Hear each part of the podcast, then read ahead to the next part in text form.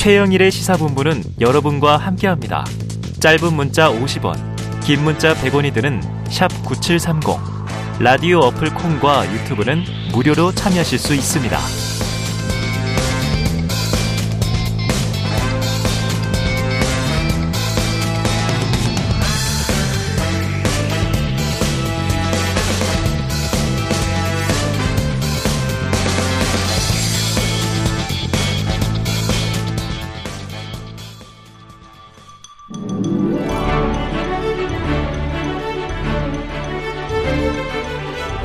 네, 기자들의 눈으로 정치권 소식을 들여다봅니다. 불사조 기자단 경향신문 박순봉 기자, 문화일보 이은지 기자 두 분 나오셨습니다. 어서 오세요. 안녕하세요. 네, 아, 이제 마스크들을 벗으시고 네. 네, 오랜만에 보는 느낌이에요, 그죠? 그죠. 두 주가 후딱 갔습니다. 한 주 쉬었습니다. 네, 그러니까요.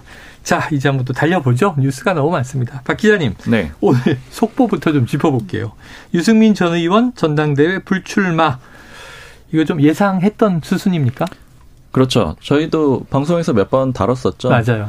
되기도 힘들고 되고 난다고 네. 하더라도 어. 이 최고위원들이 집단 발발, 반발해가지고 물러나게 아, 되면은 네. 일종의 비대위로 갈 가능성이 높고 여러 가지로 좀 좋지가 않다 이런 말씀들을 해드린 적이 있었죠. 그런 네. 얘기를 했었죠. 그리고 주변에서도 많이들 그렇게 얘기를 해왔고요. 네. 일단은 이제 오늘 그래도 분위기를 좀 물어봤거든요. 예정된 네. 수순이긴 했지만은 어. 일단 첫 번째로는 오늘 페이스북에 글을 이제 간단하게 적어가지고 불출마 하겠다라고 했잖아요. 거기 보면은 이런 문구가 있습니다. 이제 불출마를 얘기하고 그 다음에 충분히 생각했고 아무 의미가 없다는 결론입니다. 이런 음. 문구가 있거든요. 근데 네. 이거 가지고 이 국민의힘의 뭐 관계자는 저게 이제 너희들이 판 다 깔아놓은 건데 뭐 내가 나설 필요가 있겠느냐 그러니까 일종의 좀 비판하는 어, 내용이다 네네. 이런 식으로 좀 해석을 하는 내용이 있었고요. 네. 그다음에 이제 측근들한테 좀 물어봤어요. 측근 의원 한 명한테 물어봤더니 한 열흘 전쯤에 좀 여러 명이서 모여가지고 식사를 음. 같이 하는 자리가 있었대요. 근데 그 자리에서 유승민 전 의원이 이제 모 의원한테 물어보더라고 합니다. 그러니까 음. 나갈까 말까 이렇게 물어봤는데 그 의원은 이미 이제 불출마를 해야 된다라고 얘기를 한 상황이었대요. 네네. 그러니까 다른 이제 공개적으로요 방송 예. 같은 데서 그래서 아, 안 나오려고 하는가 보다 이제 그걸 아. 좀 확인받으려고 하는 모양이다 예, 이렇게 예, 생각을 했고 그리고 나오려고 했다면은 적어도 15일 이전에 그러니까 지금으로부터 한 보름 이전에 출마 선언을 하고 음. 움직였어야 됐기 때문에 이미 이제 시기적으로 봤을 때도 나올 상황은 아니었다 이런 네. 얘기를 하고요.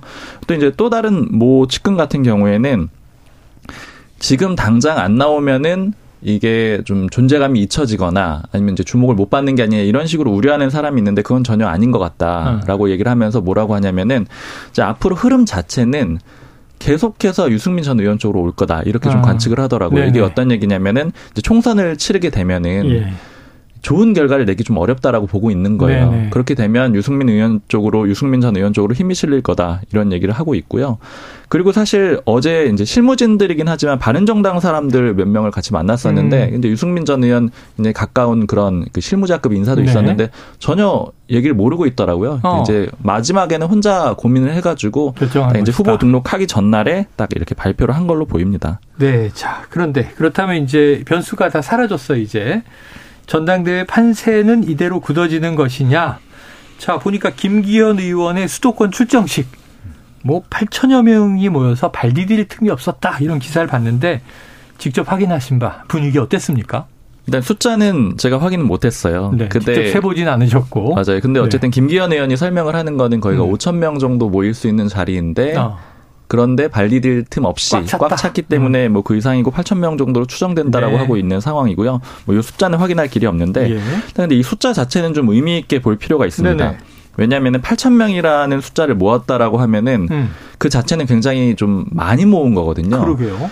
왜냐면 제가 예전에 이제 현장을 쭉 갔을 때 전당대회를 봤을 때 바른 전 정당 그 창당을 할 때 그때 가서 봤을 때 굉장히 사람 많다 이렇게 생각을 했었는데. 음. 그때 어제 하필 이제 바른정당 사람들이랑 있었으니까 그때 몇 명 왔었냐고 물어봤더니 네네. 한 3천 몇백 명 정도 모였었다 그래요. 예, 예. 근데 그때 기억에 너무너무 사람이 많았는데 이게 3천 명 수준이었으면은 어. 8천 명이었다라면은 정말 굉장히 많이 모은 네, 거고 네. 아마 김무성 그리고 최, 최, 그 서청원 이렇게 네. 두 사람이 붙었던 2014년 전당대회 수준 정도의 숫자가 아닐까 이렇게 어. 추정이 되고 있는 그래요. 상황이라서 굉장히 많은 건데요. 근데 다만 이게 이제 실제로 그 선거에 어떤 영향을 줄 거냐 요걸 따져봤을 때는 그렇게 좀 결정적인 숫자라고 보기는 어려워요. 아. 왜냐면은 지금 이제 당원이 추정컨대 한 80만에서 90만 아니 예. 많으면은 100만 명 정도 될 걸로 추정이 돼요. 예. 작년 6월 기준으로 제가 들었을 때는 89만 명이라고 했거든요. 예. 책임 당원이 투표를 할 수 있는 사람이요. 근데 이게 숫자가 좀 오갈 수는 있고 음. 다만 전당대회 앞두고는 더 많아질 수가 있기 때문에 네네. 늘었을 수는 있습니다. 근데 만약에 그렇다라고 치면은 이 수도권에서 8천 명이 모인 거잖아요. 이걸 어떻게 계산을 해볼 필요가 있냐면은 아. 수도권 지역구 의석수가 121석이에요. 네. 그럼 당협위원장이 121명이 있다라는 네. 거죠. 근데 경기도 같은 데는 사고 당협도 있거든요. 11곳 어. 있고 이렇게 해서 대충 빼가지고 네. 한 100명의 당협위원장이 있다. 의원들 포함해서. 예.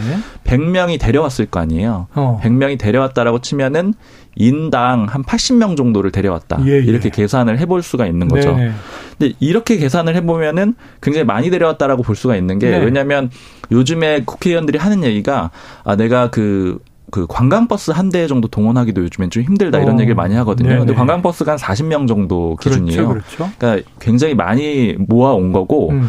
그리고 그 김기현 의원을 좀 도와주는 사람한테 경기도 당협 쪽에 그 지지 성향 분석한 거를 제가 물어봤는데 59곳인데 여기서 11곳 사고 지역은 빼고 음. 그러면은 48곳이잖아요. 이 중에서 다섯 곳 빼고는 다 김기현 의원 쪽을 지지하고 있는 걸 분석을 오, 했다 그래요. 이렇게 얘기를 하더라고요. 그럼 다섯 명이 뭐 대표적으로 안철수 의원도 들어가 있고 뭐 김용태 그 네, 네, 전 네. 청년 최고위원도 들어가 있고 뭐 이런 인물들이 있거든요. 유희동 의원 이런 사람들이 이런 있는데 여기 빼고 이제 지원을 해줬다라고 치면 그럼 100명에서 100명의 당협위원장이 다 나서가지고 적어도 관광버스 두 대 정도씩은 동원을 해야지 가능한 네. 그런 숫자이기 때문에 굉장히 많습니다. 근데 요거는 이제 굉장히 많이 모았다라고 보는 사람들의 분석이고 어. 근데 반면에 이게 별거 아니다 이렇게 본다면 어떤 거냐면은 아까 당원이 한 80만에서 100만 정도라고 네네네. 했잖아요. 그냥 쉽게 계산하기 쉽게 80만 명이라고 치면은 8천 명은 어느 정도 숫자면은 100분의 1인 거잖아요. 그렇죠. 그럼 나머지 숫자들은 사실은 동원이 안 된다라는 거예요. 네. 그러니까 국회의원들이 영향을 끼칠 수 있는 숫자가 40명, 음. 뭐 아주 많아서 80명 정도라고 치면은 그 외의 숫자는 당원들이 자율적으로 투표를 한다라는 네. 의미가 되는 네, 네, 거거든요. 네. 그러니까 아직도 여전히 변수는 좀 남아 있다 이렇게도 같이 분석이 됩니다. 자, 과거에는 이제 조직력이 중요하다 이런 얘기 많이 했는데 지금 현재 당원 분포와 규모를 보면 예전의 조직력과는 좀 다른 양상이 작용할 것이다. 음. 뚜껑 열어봐야 한다. 그러니까 네. 이런 얘기가 나오는 거죠. 자, 그런데 문제는 이제 비교하게 되잖아요, 우리는. 양강구도 이제 이파전이다. 이런 얘기를 하고 있는데. 근데 안철수 의원 출정식에는 모인 사람이 별로 없었다. 세 보셨습니까? 아니, 어, 공식적으로는 현역 중에는 없다고 봐야 될 것 같고요. 현역 중에는 없다? 네. 왜냐면은 사실 아까 이제 경기도 당협 쪽 말씀을 드렸는데 네. 거기에서 이제 그 김기현 의원 쪽을 도와주러 갈 수 있는 마지막 기회였죠. 그러니까 왜냐면은 음. 공식적으로 후보 등록을 하게 되면은 현역 국회의원이나 현역 당협위원장은 선거운동 못해요. 네네. 당내 선거니까 서로 싸우면 안 되는 네네. 거잖아요. 네, 그렇죠. 그러니까 마지막으로 얼굴 내밀고 음. 지원해줄 수 있는 자리였거든요. 후보 등록 직전 네. 출정식. 근데 그때 저기 김기현 캠프 쪽에서 얘기 들어보면은 이제 왔던 사람들이 보니까 다 왔다는 거예요. 다 왔다. 자기들이 네. 그 집계한 사람들은 다 왔고 네. 안온 사람들이 뭐 이제 유희동 의원, 뭐 김용태 전 청년 예. 최고위원 아니면 이제 안철수 의원은 네. 당연히 못 갔겠죠. 이렇게 해서 빼고 다 왔기 때문에 네. 뒤집어서 보자면 안철수 의원 쪽에는 못 온 거죠. 안철수 의원 쪽에는 갈 수가 없는 그런 그림이고 그리고 이게 좀 이렇게 좀 강화되고 있는 그림은 뭐냐면은 이 안철수 의원을 가지고 친윤계에서 뭐 반윤이다. 아니면 뭐 비윤이다 음. 이런 식으로 공개적으로 공격을 하진 않아요. 아. 나경원 전 의원 같은 경우에는 반윤의 수계다 이런 식으로까지 맞아요, 공격을 맞아요. 했었지만 음. 그에 비해서는 안철수 의원은 공격을 안 하잖아요. 네. 공개적으로 공격은 할 수 없다라는 얘기인데 다만 여태까지 왔던 이 모든 과정들이 사실은 안철수 의원을 배제하기 위한 거다 이런 식의 지금 해석들을 당내에서 어, 많이 하고 있어요. 그래요, 그러니까 더 못 가는 거죠. 공개적으로 반윤은 아닌데 어. 가진 못한다라는 거예요. 이게 어떤 의미냐면은 사실 이제 안철수 의원은 그 친윤 그룹에서 그렇게 공개적으로 배제하기가 굉장히 어려운 인물입니다. 네네. 네. 일종의 개국 공신인 거예요. 그렇죠, 그렇죠. 윤석열 대통령이 당선이 되는 과정에서 단일화. 연합을 해가지고 같이 이겨낸 네. 거잖아요. 그 인수위원장 맞습니다. 그 이게 사실은 3연합군 체제로 저는 분석을 하는데 이준석 네. 전 대표도 여기 포함이 돼 있는 거죠. 아하. 근데 이준석 전 대표는 너무 많이 갈등을 했어요. 예, 예. 그리고 일종의 반란을 많이 일으켰기 음. 때문에 이제 공개적으로 공격을 한 거고 안철수 의원을 내칠 수는 없는 겁니다. 그리고 아. 그림상으로 봤을 때 총리를 안 받았잖아요. 그렇죠. 총리를 받을 거라고 생각을 했는데 총리를 안 받았으면 그 다음, 다음 수순 당대표로 나올 거라는 게 예측이 되는 상황이었거든요. 네네. 그러니까 이거를 못하게 한다라는 거는 일종의 단일화 협상에 대해서 파기하는 그런 그림이 되고 음. 안철수 의원이 고정적으로 가지고 있는 뭐 지지율이 있습니다. 한 10% 이상 되잖아요. 네. 항상 대선 때도 나오는 네. 그 지지율을 이탈이 될 가능성이 있기 때문에 굉장히 부담스러운 거죠. 근데 다만 안철수 의원이 당 대표가 되는 건 어쨌든 싫은 거잖아요. 아. 그러니까 옆에는 있어줘야 되는데 당 대표가 되기는 건 싫은 거. 이 그림이 이 앞선 전당대회 정리 과정에서 다 드러났고 네. 그러니까 현역이나 당협위원장들은 도와줄 수가 없는 그런 그림이 됐습니다. 자, 그런데 우리가 나경원 전 의원이 이제 불출마 결국은 선언을 하고 여러 가지 그 뒤에 해석이 구구한 이야기가 달려 있었습니다만 그러면 나경원 전 의원의 지, 지지세는 어디로 흡수되나 궁금해 했었는데 오늘 또 마침 유승민 전 의원의 이제 불출마가 나왔으니까 음.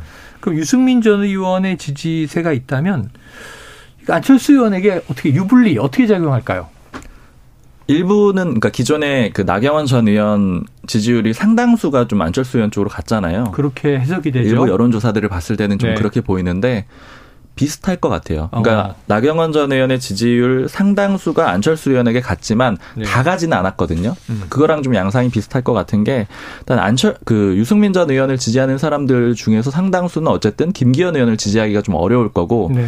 그러면은 이제 안철수 의원 쪽으로 갈 텐데 그러나 유승민 전 의원과 안철수 의원의 관계는 그렇게 좋지가 않거든요. 어. 그러니까 만약에 비운이라고 크게 묶는다고 하더라도 결이 좀 다르잖아요. 그래서 다 흡수가 안 될 거고요.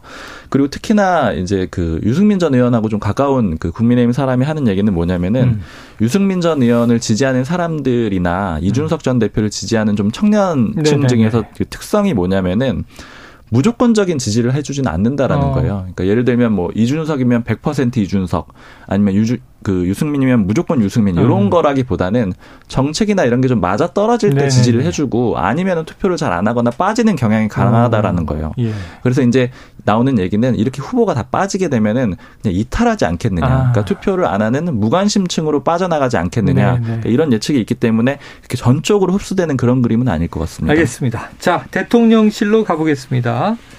자 오늘 박수현 전 청와대 수석이요 인터뷰에서 일정 유출로 사표라니 혹시 다른 이유가 있는 거 아니냐 이런 얘기를 했는데 이 무슨 얘기냐면 이제 이재명 부대변인 지금 아랍에미리트 스위스 다보스 순방에서 제외됐잖아요.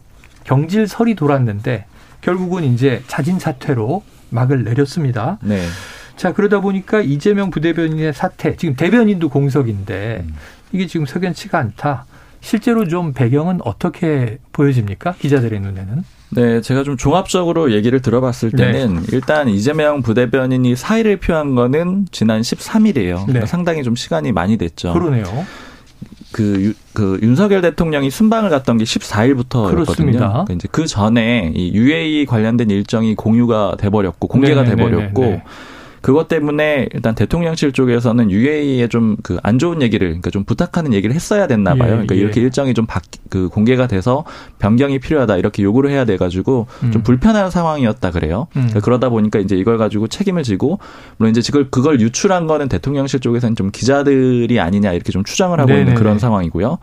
그렇게 해서 일단 사의를 표한 상태였는데 일단 좀 더불어서 좀 해석이 나오는 거는 그날 또 특히 윤석열 대통령 심기가 안 좋은 날이었다 그래요. 음. 그때 나경원 전 의원이 페이스북에 글을 오전에 썼었거든요. 네네네. 그날 그 내용이 이제 바람에 나무가 흔들려도 숲은 그 자리를 지키고 뭐 이런 얘기들이에요. 네네. 그러니까 이제 자기 물러나지 않겠다라는 그런 네. 취지의 내용이었거든요. 예전에 썼던 글을 재인용했던 거죠. 맞습니다. 그러다 보니까는 좀 여러 가지 상황이 안 좋은 상황이라서 그런 걸 보고하기도 힘든 아, 분위기였을 거다. 예, 그래서 예. 이제 더 큰 불호령이 떨어진 게 아니냐 이런 음. 이제 해석들이 같이 있고요. 그런데 그 다음에 기사가 한참 동안 안 나오다가 이제 지난 일요일에나 나온 거잖아요. 그렇게 됐던 거는 홍보라인 쪽에서 기자들한테 이걸 기사 쓰지 말아달라 이렇게 얘기를 했어요. 이게 어. 왜냐면은 만약에 이제 누가 유출했는지도 알 수가 없고 아직 사실관계가 음. 명확하지 않고 혹시라도 아니면 이재명 부대변인이 돌아올 수 있는 거 아니냐. 그 복귀를 할 수가 있으니까 미리 사퇴를 했다. 이런 식으로 기사를 써버리면은 그 복귀할 수 있는 그 가능성 자체를 완전히 예, 막아버리게 예. 되는 거니까 음. 좀 쓰지 말아달라. 이렇게 얘기를 했고 그래서 좀 노력을 해보겠다. 이런 분위기가 있었는데 음. 근데 다만 이제 좀 반대쪽에서 해석을 하기로는 이미 그 가능성이 없었다. 네네네. 왜냐하면 굉장히 그 사태는 명확한 상황이었고 다만 아. 좀 대통령실 쪽에서 이 순방도 있으니까 네. 시점을 그 좀 뒤로 어, 조율을 하려고 한 게 아니냐 이런 해석들이 있고요. 네. 사실 이재명 부대변인은 기자들 사이에서는 굉장히 인기가 괜찮은 편이에요. 그러니까 음. 이제 대변인들이 대변인 단위 보통 기자들하고 직접 접촉을 하잖아요. 네. 이제 어느 정도 설명도 해줄 수 있고 배경도 얘기해줄 수 있는 그런 사람이라고 해서 좋아하는 편인데 결과적으로 이제 물러나게 되면서 해석들은 이런 게 있습니다. 음. 원래 지금 대변인이 계속 공석이었잖아요. 네네. 그리고 처음에 공석인 상태에서 이재명 부대변인이 대변인으로 승격을 네네. 좀 진급을 해야 된다 이런 얘기들도 있었는데 결과적으로 안 됐거든요. 음. 그리고 나서 그 연장선 상에서 이번에 좀 징계도 있는 게 아니냐 이렇게 좀 추정하는 얘기도 음. 있어요. 네. 네. 어쨌든 뭐 여러 가지 뭐 이유들 때문에 뭐 진급이 안 됐다 이런 해석들이 있는데 아무튼 그 연장선 상에서 안에서도 보호해 주는 사람도 없고 이렇던 네. 게 아니냐 이런 해석들도 같이 있습니다. 자, 대변인으로 올라가지 못하고 오히려 부대변인직까지 내려놓게 되는 상황이 됐습니다. 지금 대통령실은 대변인, 부대변인 다 대변인 자리는 공석이 돼 있는 상황이죠. 김은혜 수석이 다 해야 되겠네요. 홍보 수석이 지금 뭐 네. 발표하더라고요. 안 그래도 보니까. 네. 자, 이런 와중에 대통령실이 김의겸 민주당 의원을 고발했습니다. 사실 이 김건희 여사와 관련된 건데 김건희 여사는 개인이잖아요. 어떻게 보면 이제 대통령 영부인. 근데 대통령실이 나서서 대신 고발한 형국인데 자, 이게 또 고발이 한 건은 아니에요. 또 공교롭게 이제 주로 김건희 여사 건들이 있어요. 네. 어떤 배경입니까? 근데 사실 요거는 제가 이제 배경은 좀 물어봤는데 뭐 네. 그렇게 똑 부러지는 배경이 있다기보다는 예. 이제 김의겸 의원이 그간에 제기했던 의혹들에 대해서 굉장히 크게 불신을 하고 있는 그런 분위기가 좀 네네. 있더라고요. 대통령실 쪽이다 이런 표현도 그렇죠. 나왔죠. 대통령실 쪽에서 이제 제가 따로 들은 표현들은 음. 이런 식으로 김의겸 의원이 이제 가짜 뉴스로 얘기를 하는 거는 이제 표현 그대로 전해드리면 정치적 관대함을 베풀 필요가 전혀 없다. 아. 요건 봐줄 필요가 없는 사안이다. 정치적 네. 행위가 아니다. 어. 만약에 맥락을 모르는 사람들이 봤을 때는 왜 대통령실이 권력을 가지고서 저런 식으로 고발을 하느냐 이렇게 얘기를 하고 싶겠지만 음.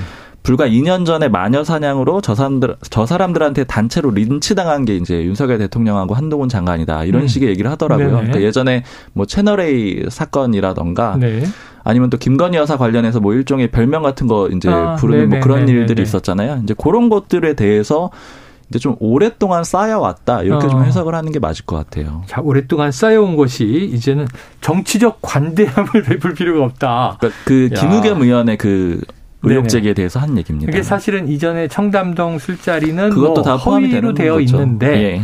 근데 이제 그것은 법적 고발하지 않는 걸로 정리됐지만 사실은 다 묻어 묻어 누적된 것이다. 그건 사실 그 법적 조치를 대통령실에서 안 했지만 네. 그 경찰 수사는 있었죠. 그러니까 예, 아마 따로 맞습니다. 할 필요는 없었을 것 같아요. 자, 이, 이 기자님 오랫동안 침묵을 지키셨는데 김의겸 의원은 민주당 의원이니까요. 네. 이 고발 건에 대한 민주당 분위기는 좀 내부적으로 어떻습니까? 네, 민주당은 아무래도 대통령실이 예민하게 반응하는 그 포인트가 네. 뭔지를 보여주는 대목 아니겠느냐. 아하. 지금 이번 고발이 처음이 아닙니다. 그래요. 그 장경태 최고위원이 이제 김건희 여사가 그 캄보디아를 아, 방문했을 때그 조명과 함께 사진을 네. 찍었다. 이른바 이, 빈곤 뭐 이런 얘기가 그렇죠. 있었죠. 네. 그래서 그 이후로 두 번째인데 음. 먼저 일반 의원도 아니고 야당 대변인이 낸 논평을 상대로 법적 대응을 나서는 거는 네. 정치의 사법화이고 정치 공세다라고 비판을 하고 정치 있고 공세다. 네, 아까 말씀하셨듯이 왜 김건희 여사 개인이 아니라 대통령실이 대신 고발을 하느냐 네네. 이러한 절차적 문제도 좀 제기를 하고 있습니다. 어. 근데 정작 고발을 당한 이제 당사자인 김희겸 의원은 오히려 고맙다는 입장이고요. 그 인터뷰도 예, 굉장히 많이 하고 있는데 고발 환영 이랬죠. 그렇죠. 일단 대여 투쟁에서 본인이 성과를 거뒀다는 하나의 네네. 훈장이 될 수 있고요. 어. 또 대통령실이 고발을 하면 체급이 높아지는 효과도 있습니다. 아, 그래요. 네, 그리고 지지자들 사이에서는 응원이 쏟아지는데요. 어. 그 장경태 최고위원 같은 경우는 그 당시 고발을 당한 후에 그 이른바 강성 지지층들을 부르는 개딸들이 네네네네. 변호사비를 모아주자 이러면서 아, 네 지난해 연말에 후원금이 대폭 늘었다고도 합니다. 딸들이 돈이 많아요. 그리고 또 후원금을 모아주고 네, 그리고 김의겸 대변인이 이렇게 좀 자신 있게 논평을 좀 많이 낼 수 있는 이유는 네네. 뒤에 이재명 대표가 있기 때문입니다. 아하. 이재명 대표가 김의겸 대변인을 엄청 아낀다고 해요. 네. 그래서 청담동 술자리 의혹으로 그 난리가 났을 때도 네네네. 이렇게 누가 앞장서서 싸워주는 대변인이 우리 당에 누가 있냐 아. 이렇게 대변인단 앞에서 두둔을 했다고 네네. 하고요. 또 김 의원이 기자 출신이라서 그렇죠. 그렇죠. 본인이 직접 논평을 쓰는 경우가 많은데 음. 실제로 대여 공세 화력이 가장 높은 세다. 게 사실입니다. 네네. 그래서 대변인들 사이에서도 그냥 열심히 하려다 생긴 일 아니냐, 그래서 좀 넘어가는 분위기고요. 다만 당내 네. 비명계나 중도 의원들 사이에서는 그 청담동 의혹 술자리가 이제 허위로 드러났을 예, 때 예. 다음 공천은 어려운 것 아니냐, 네네네. 이건 좀 선을 넘었다 이런 어, 비판도 나오긴 했습니다. 헛발질한 거 아니냐 뭐 이런. 네. 저 민주당은 어떻게 대응한답니까? 일단 고발건에 대해서는 김의겸 의원 개인이 좀 대응을 하실 것 같고 아, 다만 네, 대응. 다만 민주당이 내일 공식적으로 김건희 특검 TF를 띄웁니다. 네네. 그동안에는 비공식적으로 운영을 해왔는데 아. 이거를 공식 기구로 발족한다는 거는 이제 추진에 드라이브를 걸겠다는 네네. 의지를 보여주는 건데요. 민주당에서는 김건희 특검은 지금 뭐 실현 가능성이라든지 이런 걸 떠나서 무조건 띄우는 게 꽃놀이패다 이렇게 아, 보고 그래요. 있습니다. 왜냐하면 먼저 지지층에서는 김건희는 왜 수사 안 하냐, 민주당 뭐 하고 있냐, 뭐 이런 요구가 있기 때문에 야당으로서 의혹 규명에 나설 수밖에 없고요. 네. 또두 번째는 여당과 대통령실이 가장 무서워하는 게 특검이다. 음. 그래서 이걸 띄워 놓으면 대여 공세에 있어서 가장 좋은 카드다 이렇게 좀 보고 있습니다. 네, 한번 이제 또 이 여권의 대응도 지켜봐야 되겠네요. 자, 이명박 전 대통령, 저 윤석열 대통령과 통화했다는 보도가 나왔어요. 근데 그 이전에 이미 중동 특사설, 아랍에미리트와의 뭐 돈독한 관계, 바라카 원전, 아크 부대, 이어서 근데 이제 또 일하는 적이다 발언의 논란. 네. 특사설이 나왔는데 특사 자격 있나? 또 그리고 이제 건강이 괜찮나? 고령인데 가능성이 낮다라고 계속 이제 관측이 됐지만 잊을만 하면 계속 나와요. 대통령실의 실제 분위기는 어떻습니까? 공식적으로 논의를 했다는 것 같지는 않고요. 네. 물어봤더니 몇 명한테 물어봤거든요. 그래서 그냥 의견 수준으로 얘기를 하는데 일단은 어. 그런 의견이 그 제시가 된 거는 맞지만 어. 뭐 공식적으로 논의한 그런 네. 수준은 아니다. 이런 얘기가 하나가 있고 또 이제 또 다른 사람 같은 경우에는 이제 상징성이 있으니까 가주면 좋지 않겠느냐. 근데 이제 건강이 가능할지 모르겠다. 음. 이런 정도로 얘기를 하고 있고요.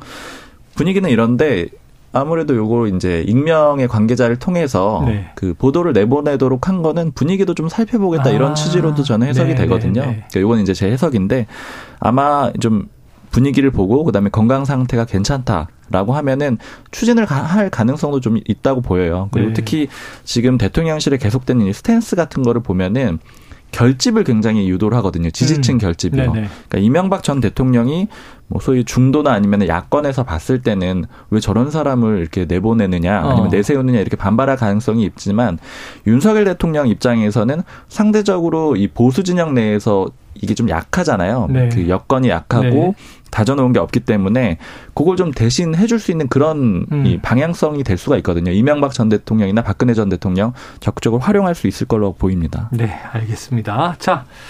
이번에 이제 민주당 상황을 본격적으로 보죠. 이재명 대표가 2차 검찰 소환에 응하겠다 얘기가 나왔잖아요. 네. 대선에 패배한 사람으로서 하면서 나가겠다. 네. 그런데 이게 원래 이 대표 기자회견에 이 예정에 잡혀 있지 않았다 그래요. 맞습니까? 네, 맞습니다. 갑자기. 어, 네, 어제 오전 11시에 기자회견이 진행이 됐는데 네네. 오전 9시 반쯤에 갑자기 문자 공지가 나온 어, 건데요. 9시 반에. 네, 측근들도 전혀 몰랐다고 하고요. 어, 이 대표 본인이 오전 최고위 전에 본인이 직접 기자간담회를 갖고 싶다라고 네네네. 말을 했고 그래서 당대표실 참모들도 부랴부랴 오전에 기자회견문을 만드느라고 진땀을 뺐다고 합니다. 네. 그 전날에 29일이죠. 긴급 음. 최고위가 있었는데 있었는데 그 자리에서 주변 의원들이 이 대표의 2차 출석을 극구 만류를 했다고 합니다. 네네. 뭐하러 이러한 어, 조작 수사에 어, 어, 장단을 맞추느냐. 근데 이 대표는 이 자리에서는 아무 말도 하지 않았다고 해요. 음. 그런데 바로 다음 날에 돌연 2차 소환에 응해, 응하겠다라고 네네. 한 건데요. 그 배경을 살펴보면 지금 계속 검찰발로 이 대표가 2차 소환에 응하지 않을 경우에 곧바로 영장을 청구하겠다. 네네. 이런 기사들이 좀 계속해서 많이 나왔는데요.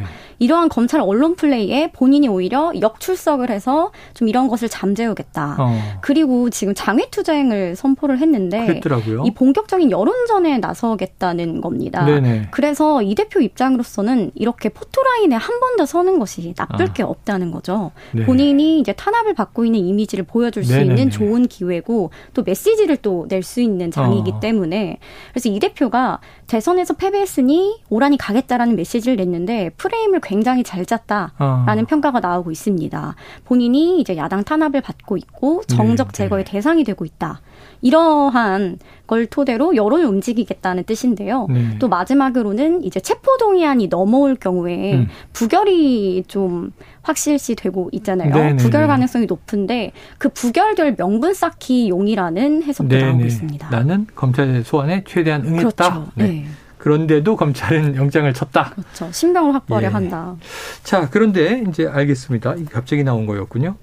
그런데 두 번째 이 검찰 소환에 응할 때 지난 토요일 보면은 메시지가 짧아졌지만 굉장히 세졌잖아요. 그렇죠. 그러니까 이제 그동안 좀 수세적이다가 이제 공세적으로 전환되는 건가 싶기도 한데 자, 이게 검찰은 오늘 내일 그럼 와라 이 얘기인데 이재명 대표가 오는 주말은 어렵다는 관측이 있고요. 네, 맞습니다. 언제 출석하겠습니까? 현재로서는 이번 주말에는 숭례문에서 당 음. 차원의 집회가 예고돼 있어서 네네. 참석 참여하지 못한다는 입장이고요. 어. 다음 주 주말이죠. 11일로 유력하게 검토를 하고 있는 상황입니다. 네. 다만 앞서 이 대표가 계속 검찰이랑 기싸움을 했었죠. 소환일을 네. 두고. 그래서 이번에도 검찰이 제시한 소환 날짜에는 가지 않는 것으로 결정을 하고 네. 향후 일정을 두고도 좀 줄다리기를 하지 않을까 음. 그렇게 관측이 됩니다.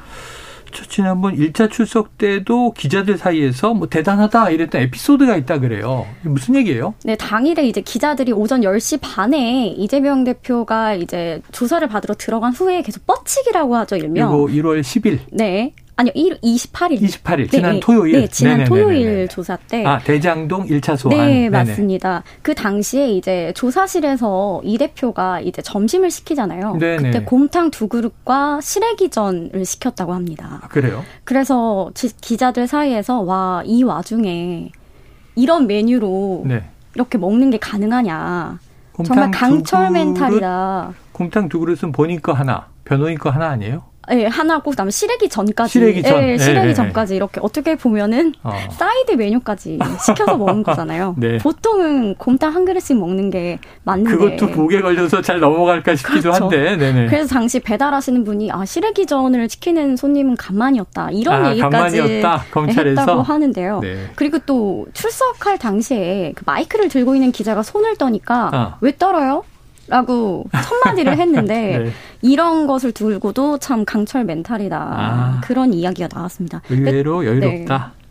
자, 그런데 오늘 조웅천 의원 인터뷰가 나왔습니다. 검찰이 공범으로 지목한 이들의 공소장이 공개되면서 이 민주당 내 분위기가 좀 바뀌었다 이런 얘기가 있어요. 실제 어떻습니까? 네, 실제로 최근이었죠. 김만배 씨를 추가 기소한 공소장이 공개가 됐는데 네. 이재명 대표 이름이 146번 거론됐다. 네, 네. 그래서 좀 논란이 됐습니다. 네. 그런데 민주당 내부 의원들이 공소장을 본 결과 생각보다 새로운 사실이 없다는 거예요. 어. 그냥 골자는 이 대표가 당시 지사로서 뭐 혹은 시장으로서 어. 지시, 승인, 결제한 책임이 있다. 네, 이 네, 정도인 네, 네. 거지 네. 뭔가 동거래가 오갔다든지 이러한 좀 스모킹건이 될 만한 것은 나오지 않았다는 어. 판단이 있고요.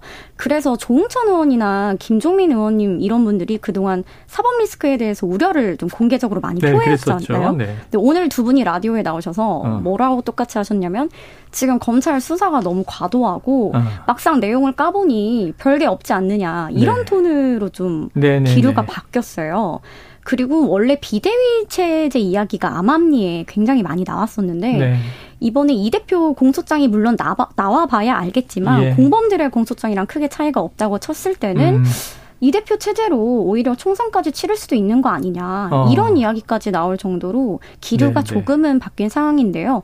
물론 변수는 이제 재판이 시작돼서 네. 이제 증언이나 사실관계가 나올 경우에는 음. 그거에 따라서 임계점이 어디까지 갈 것이냐 그게 좀 변수로 남아 있습니다. 그래요. 자 검찰이 대장동 위례 관련으로 소환을 했는데 우리가 그동안 생각으로는 뇌물, 뭐 대선 자금 저수지 이런 얘기가 뇌리에 남는데 배임이어서 그렇죠. 이게 조금 이제 검찰이 이거 입증할 수 있을까 이제 이런 맞습니다. 기류가 민주당 내부에 생겼다. 알겠습니다. 짧게 하나만 더 여쭤볼게요. 비명계 민주당의 길 오늘 오후에 출범하는데 비명계잖아요. 네, 맞습니다. 이재명 대표가 축사를 간다면서요? 네, 그래서 굉장히 재밌는 일정이었는데요. 이게 배경을 알아보니까 이재명 대표가 민주당의 길 출범식을 연다는데 내가 거기 가서 좀 축사를 좀 할 수 있을지 아. 방법을 천준호 비서실장한테 한번 알아보라고 했답니다. 사진을 해봐라. 그래서 어제 본회의가 열렸는데 네. 그 본회의장에서 천준호 의원이 김종민 의원을 만나서 네네. 어, 우리 대표가 축사를 좀 하고 싶어 하는데 이랬더니 김종민 의원이 어, 안 그래도 나도 의원 좀 대표님 오라고 어. 말을 하려고 했다. 예, 예, 예. 그래서 어떻게 보면 상호 쌍방의 의사에 의해서 네네. 참석을 하는 건데 그 아무래도 배경은 비명계 표, 포섭이자 네. 이제 당내 분란 잠재우기 아니냐. 어쨌든 당내 총합을 네. 위해서 이런 계속해서 다른 소리가 나오는 건 그래요. 단일 대우에 도움이 되지 않잖아요. 자, 그래서 그런 차원으로 보입니다. 최근에 좀 이재명 대표가 안팎으로 드라이브를 거는 양상으로 보여지는데 오늘 축사하고 또 좀 이제 비명계들에게도 리더십이 발휘가 될지 한번 또 지켜보도록 하죠. 다음 네. 주에 재밌는 이야기, 에피소드 있으면 전해주시고요. 자, 오늘 불사조 기자단 여기까지 하겠습니다. 박순봉 경향신문 기자, 이은지 문화일보 기자 수고하셨습니다 고맙습니다. 고맙습니다.